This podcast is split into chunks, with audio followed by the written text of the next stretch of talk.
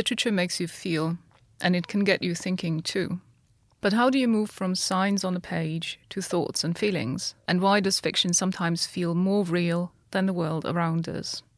My name is Karin Kukkonen, and together with my colleagues from the Literature Cognition and Emotions Project, LCE for short, we will discuss these and other questions in the coming weeks. Today's guest is Stephan Guth, professor of Arabic literature and editor of the volume Literary Visions, which came out last year and is an anthology of Middle Eastern literature. Thank you for joining us, uh, yeah, Stephan. happy to be here. Our topic is the question of literature in the Arab world, uh, so to speak. And, and in particular, you're interested in uh, the question of the novel mm-hmm. in in that cultural environment. And of course, the novel is not a genre that is how do you say native to the Arab world. It's something that came quite late historically, mm. didn't it? Exactly. It's a phenomenon of the mid 19th century. It started the first genuine Arabic novel is usually dated 1859, 1860 or so and in Turkish it's maybe a, a bit, little bit earlier, but almost the same time, and also in, in Iran.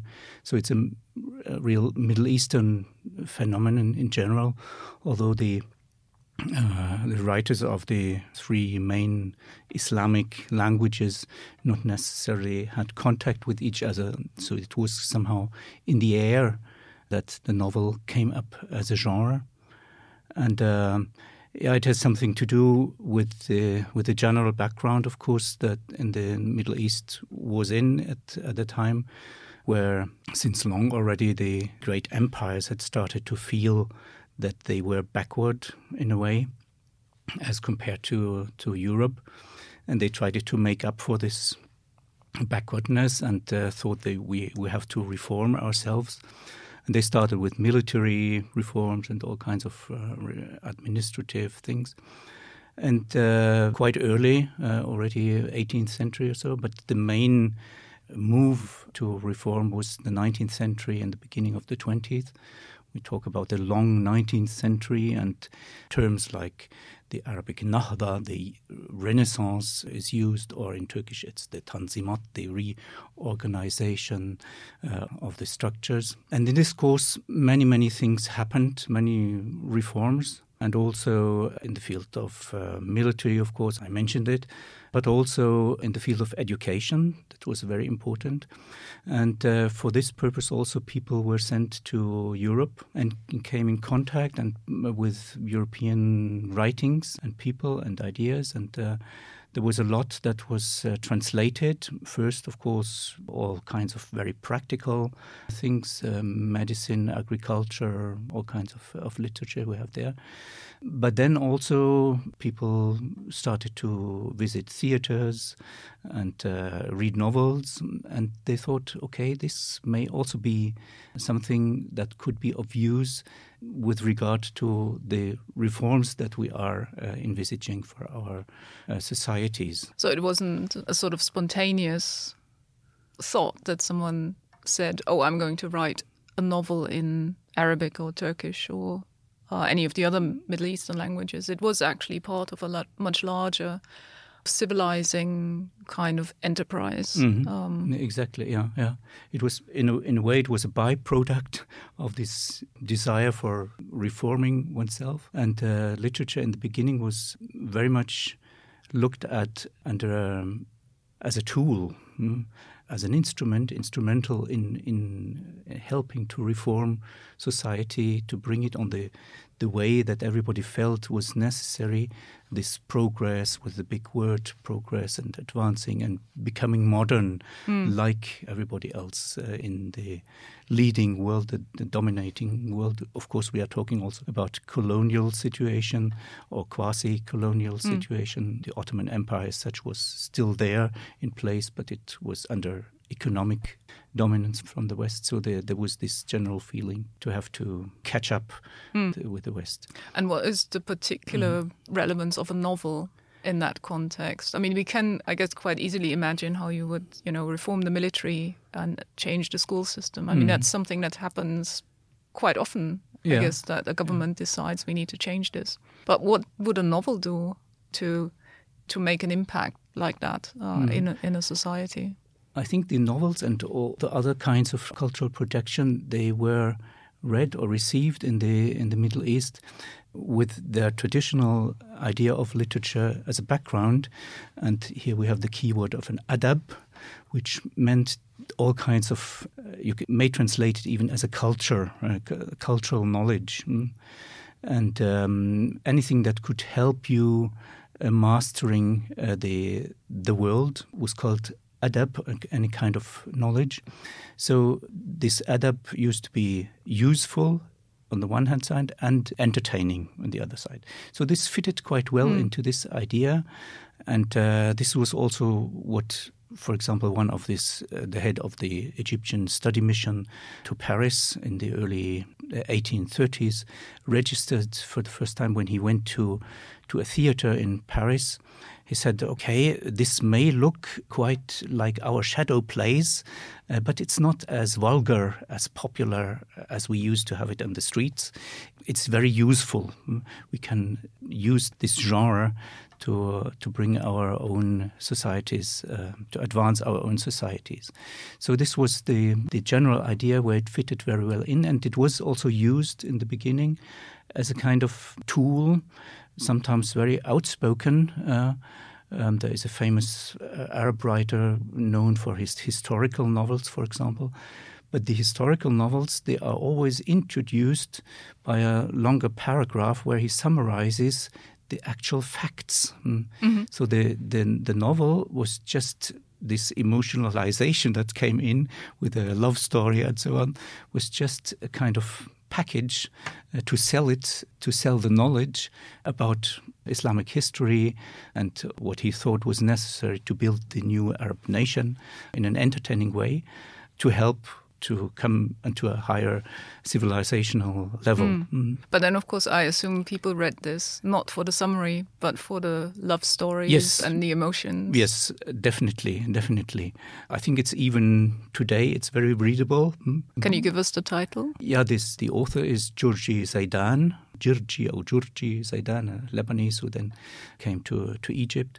And he wrote a whole series uh, of novels which quite recently have been translated into English, a number of them. Uh, they are very, very nice to read. And it's for us as a Western reader, it would be somehow a similar experience as for the 19th century Arab reader to know about their, to learn something about Arab history and he, he had the, the real program to go through the mm. important stages of Islamic history and to cover this always with some kind of entertaining love story that made it had a suspense and mm. but the facts were there mm-hmm. and the emotions i mean was the the only function of the emotions to you know make the history go down so to speak make you read the history because you just want the emotions because in the western novel there was a big discussion around emotions mm-hmm. as well. I mean, most of the early novels are love stories. Mm-hmm. Um, but it was also a discussion about how you recognize emotions, what you do with emotions when they arise. So it, it was quite um, reflexive, almost, well, somewhere between psychology and self help mm-hmm. kind of discussion. Is mm-hmm. is that something that happens in the Arab world? Uh, it's I think it's the very same uh, uh in in the Arab world and Turkish and Persian uh, also. The topic of history that I just mentioned with George Zaidan was only one aspect. The uh, novels serve to introduce all kinds of modernity. It could be how to, to ride a train or not to be afraid of a steam engine or mm-hmm. something mm-hmm. like that. Those were very scenes that are staged in, in novels where you have representatives of the people being frightened from the sight of a, of a locomotive, for example. Then the hero comes in with the help of a European observer very often to uh, to tell people, no, it's not like this. You don't have to be afraid. And among these also are, are how to to feel yourself in vis-a-vis this modernity. And there, of course, it was a fundamental shift that went on, and you can really, for me, it's one of the most fundamental things that ever happened in this 19th century that you can shift from one set of genres to another genre that has completely uh, different, or not completely different, but very, very different objectives. And here, I think it's the the colonial situation played a role as a kind of maybe also kind of catalyzer that brought about the need to assert oneself, mm. Mm. both as a as a nation and in the in the Middle East, you have the the double uh, need to assert yourself as a nation, both against the the empire, the big empire, this which was decaying, and the European uh, forces, and how to find a concrete way. So this adab became also a way how to learn to behave in the right way vis-a-vis these challenges and the confrontation with modernity. And part of this modernity was also the very feelings mm. that you were supposed to have or compassion is a very is a key word with you with your fellow human beings and humanity was the big key word at a certain time so you can actually learn certain kinds of feelings yeah, yeah and here in the middle east suddenly as you mentioned also you have a a lot of love stories popping up because this was one of the key challenges how to behave vis-a-vis a world that wants you to have, for example, love marriages, while this was not the custom until then. There was, of course, there were love stories, but uh, they were heroic things, nothing that would play a role in everyday life for the people usually. But now, out of a sudden, this there was also an educational new class, a kind of bourgeoisie, that were coming up, who also had to find their their place in society, and uh, they also made it as their mark, as their own marker of modernity, to write this new type of literature, because they thought this is the way we can, uh, we go, and this is a good tool to to use because they didn't believe in the capacity of the old genres to convey these new modern uh, notions. So you have all kinds of testings. Also, is, literature is like a stage mm. to test out what can happen and how you could or should behave in certain situations. Mm. So it's not only a change in the emotions or topics, but it also seems to be a change in kind of stories that you can tell if you set up certain situations and then you test. Yeah, what are the things that are likely to happen? What are probable reactions? So this mm-hmm. sounds as if, yeah, the entire plot of Arab writing changes with these social changes. Yes, I, I think though. I think there was no word for plot until then, which does not mean that the traditional Arabic or Turkish fiction did not have plots. Of course, they had, but these plots were mostly, I would say, plots with a simple chronology, where uh, you didn't have an aging subject. Mm. Did not have this divide between the subject here and the world on the other side as the subject's object. The subject used to be part of the world, and what happened happened to the subject, not through the subject, or, or very often as the, even the heroes or kings or battle heroes, they are somehow either lucky or helped by God. So there's something acting through them, or they're mm-hmm. just they are not these aging subjects. They're not. They're not taking the action themselves. Yeah. yeah. While now uh, you have real, for example, this I think also what made the European texts that were translated so in, to interesting to to those who translated them. One of the key texts, for example, was Robinson. Mm. Here you had the story of someone, an individual having to to master life by himself in a completely new situation environment, and it was shown how step by step this could be achieved and also that it was achievable. Uh, this idea of a reformability, a changeability of uh, present with an idea of a better future, a progress afterwards, is new. And this is why also the plots always contain this element of uh, temporalization, where you start from a certain beginning, then you have a development, and you can have a I don't know a climax and uh, and another dramatization and before it comes to an end. So this designing of a plot, which in fiction, which would resemble the real world in a way, was an emplotment, fictional emplotment of the something that could have happened in really this very similitude was something new. In traditional uh, Middle Eastern literature, you had either fiction, which was considered completely irrelevant for reality in a way. This was fantasy. On the other hand, you had legal texts, uh, so this was reality. This happened, history happened, and from history we can learn. But now we have a kind of ambiguous mm. thing, this fiction from which we can learn. Yeah, where you use the mm. pleasure of fantasy and the usefulness mm-hmm. of relating it to, to, the real world. Yeah, yeah. yeah.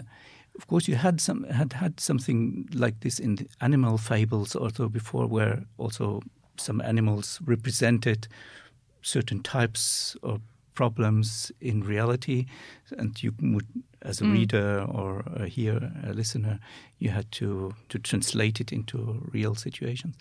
But these were animals and not real people mm. that you could. Uh, this was something uh, completely new, and that it seems made a big difference to these efforts of uh, civilizing. Yeah, yeah. So it, from a certain point, uh, for example, in the 1816s, it was really theaters popped up in Beirut, and this was a an emerging culture which was very popular, and also the novel began to to take food and become very popular.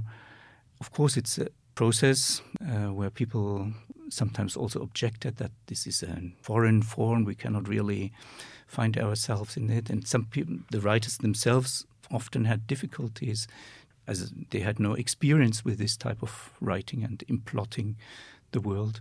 So they, in in some literary analysis analysis of the, these texts, you can uh, prove that they had different objectives, and uh, from from a certain time on, they shifted and turned, for example, more to the to the individual experience of love instead of reforming society and the countryside, uh, mm. which also could have uh, been a topic, but. Uh, so they try out different. They tried out uh, different yeah. Uh, ways. Mm.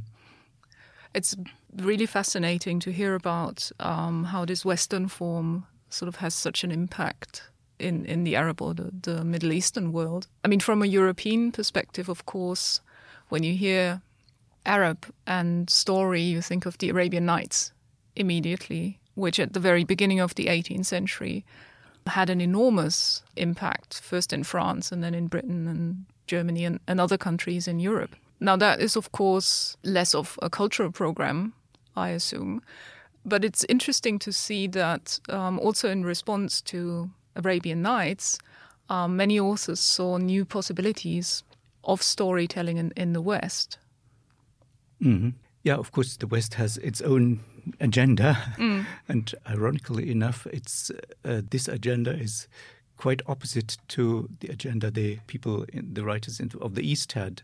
For them, stories like the Arabian Nights, they were popular, all too popular mm. uh, stories, and not really useful with regard to learning lessons and becoming modern. So for a, quite a long, they were also printed and translated from a more popular language into a higher level language as something entertaining. So we have printings from quite an early period in the 19th century. But this was only a kind of assertion of the national heritage, you may mm. say. It was not, for, for a very long time, it was still mainly regarded as something not really precious, not really useful. It was only at a very, very uh, much later stage that people began to discover the popularity mm. of this, the, the, these a, popular texts. Mm. I think it's really interesting. I mean, seeing it in this context raises the question: Does anyone ever learn anything in the Arabian Nights? Yeah. yeah. and I don't know about, about you, but I'd be hard pressed to to come up with an example where a character actually, I mean, as Robinson Crusoe learns lots of things. Yeah. Maybe the, the Sultan, because he needs to learn patience. He Mm. needs to learn not to kill uh, his wife every yeah, night. Yeah. But this also happens somehow uh, without himself really noticing. That's very true. In the end, it's just like this. He had three children, and without noticing, he kept her alive. Yeah, yeah.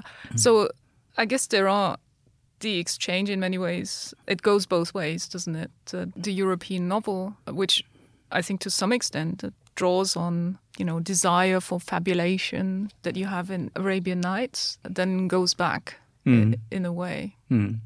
Yeah, uh, this fabulous aspect of the plots of the Arabian Nights, for example, as I said before, was regarded as um, merely fantastic, so nothing very useful for reforming reality, mere fantasy. But it was only much later that they also were appreciated as a source of creativity and fantasy and thinking about new um, future mm, maybe and um, other other worlds mm, utopian worlds. Of course Scheherazade afterwards became a symbol of women uh, saving lives through storytelling So is this something that you can still find in contemporary literature? This is a is a quite recent, not not very recent, but from the I would say from the 60s, 70s onwards, where the Arab world uh, had suffered the big breakdown after the lost war against Israel in uh, 1967. So they felt the need again to, to start from scratch. They thought that something had been wrong. Everybody had believed in a brighter future, and the words uh, Gamal Abdel Nasser had told them, "We are the the future, and uh, we will have a bright future, and everything will be fine." No, it wasn't the case. Israel won the war, and uh, Arab territories were lost, and the whole idea of a new revival of Arabism collapsed. So it was then, uh, in the aftermath of the 67 war, that people started to re evaluate and re appreciate their own heritage, many of them at least, they tried to, to find new starting points. One of these starting points was to go back into pre colonial times and uh, let oneself inspire by the genres that had existed before that.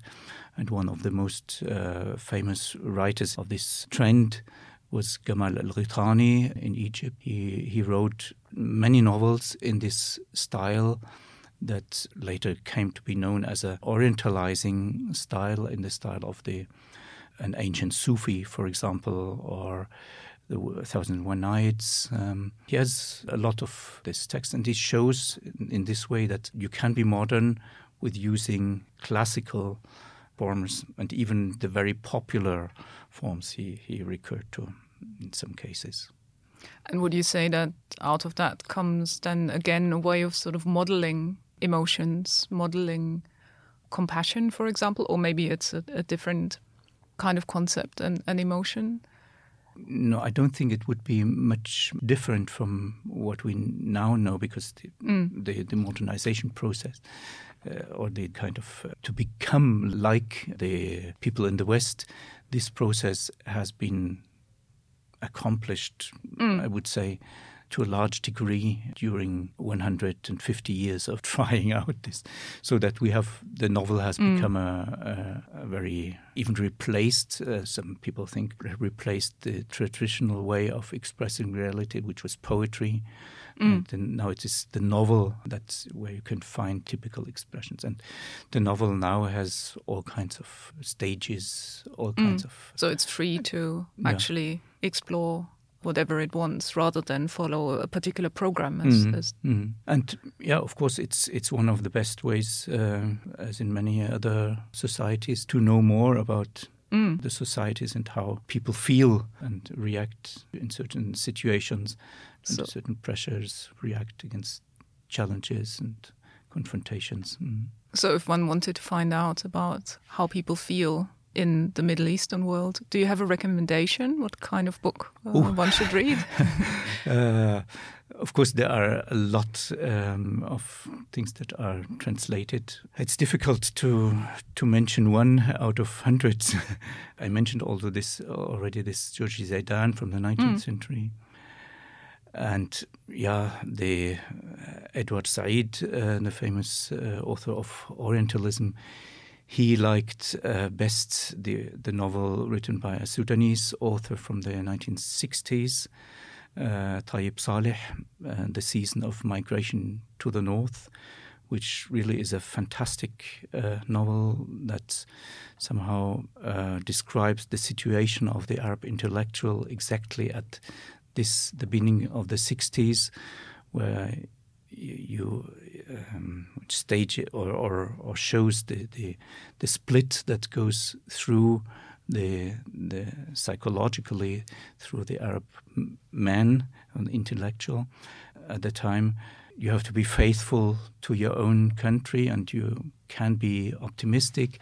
It was in the beginning where Nasserism was still in its heights, but at the same time, you know that much has happened, and uh, that the Europeans have also done a lot of wrong to you, and uh, so you you feel kind of hatred and the need for revenge.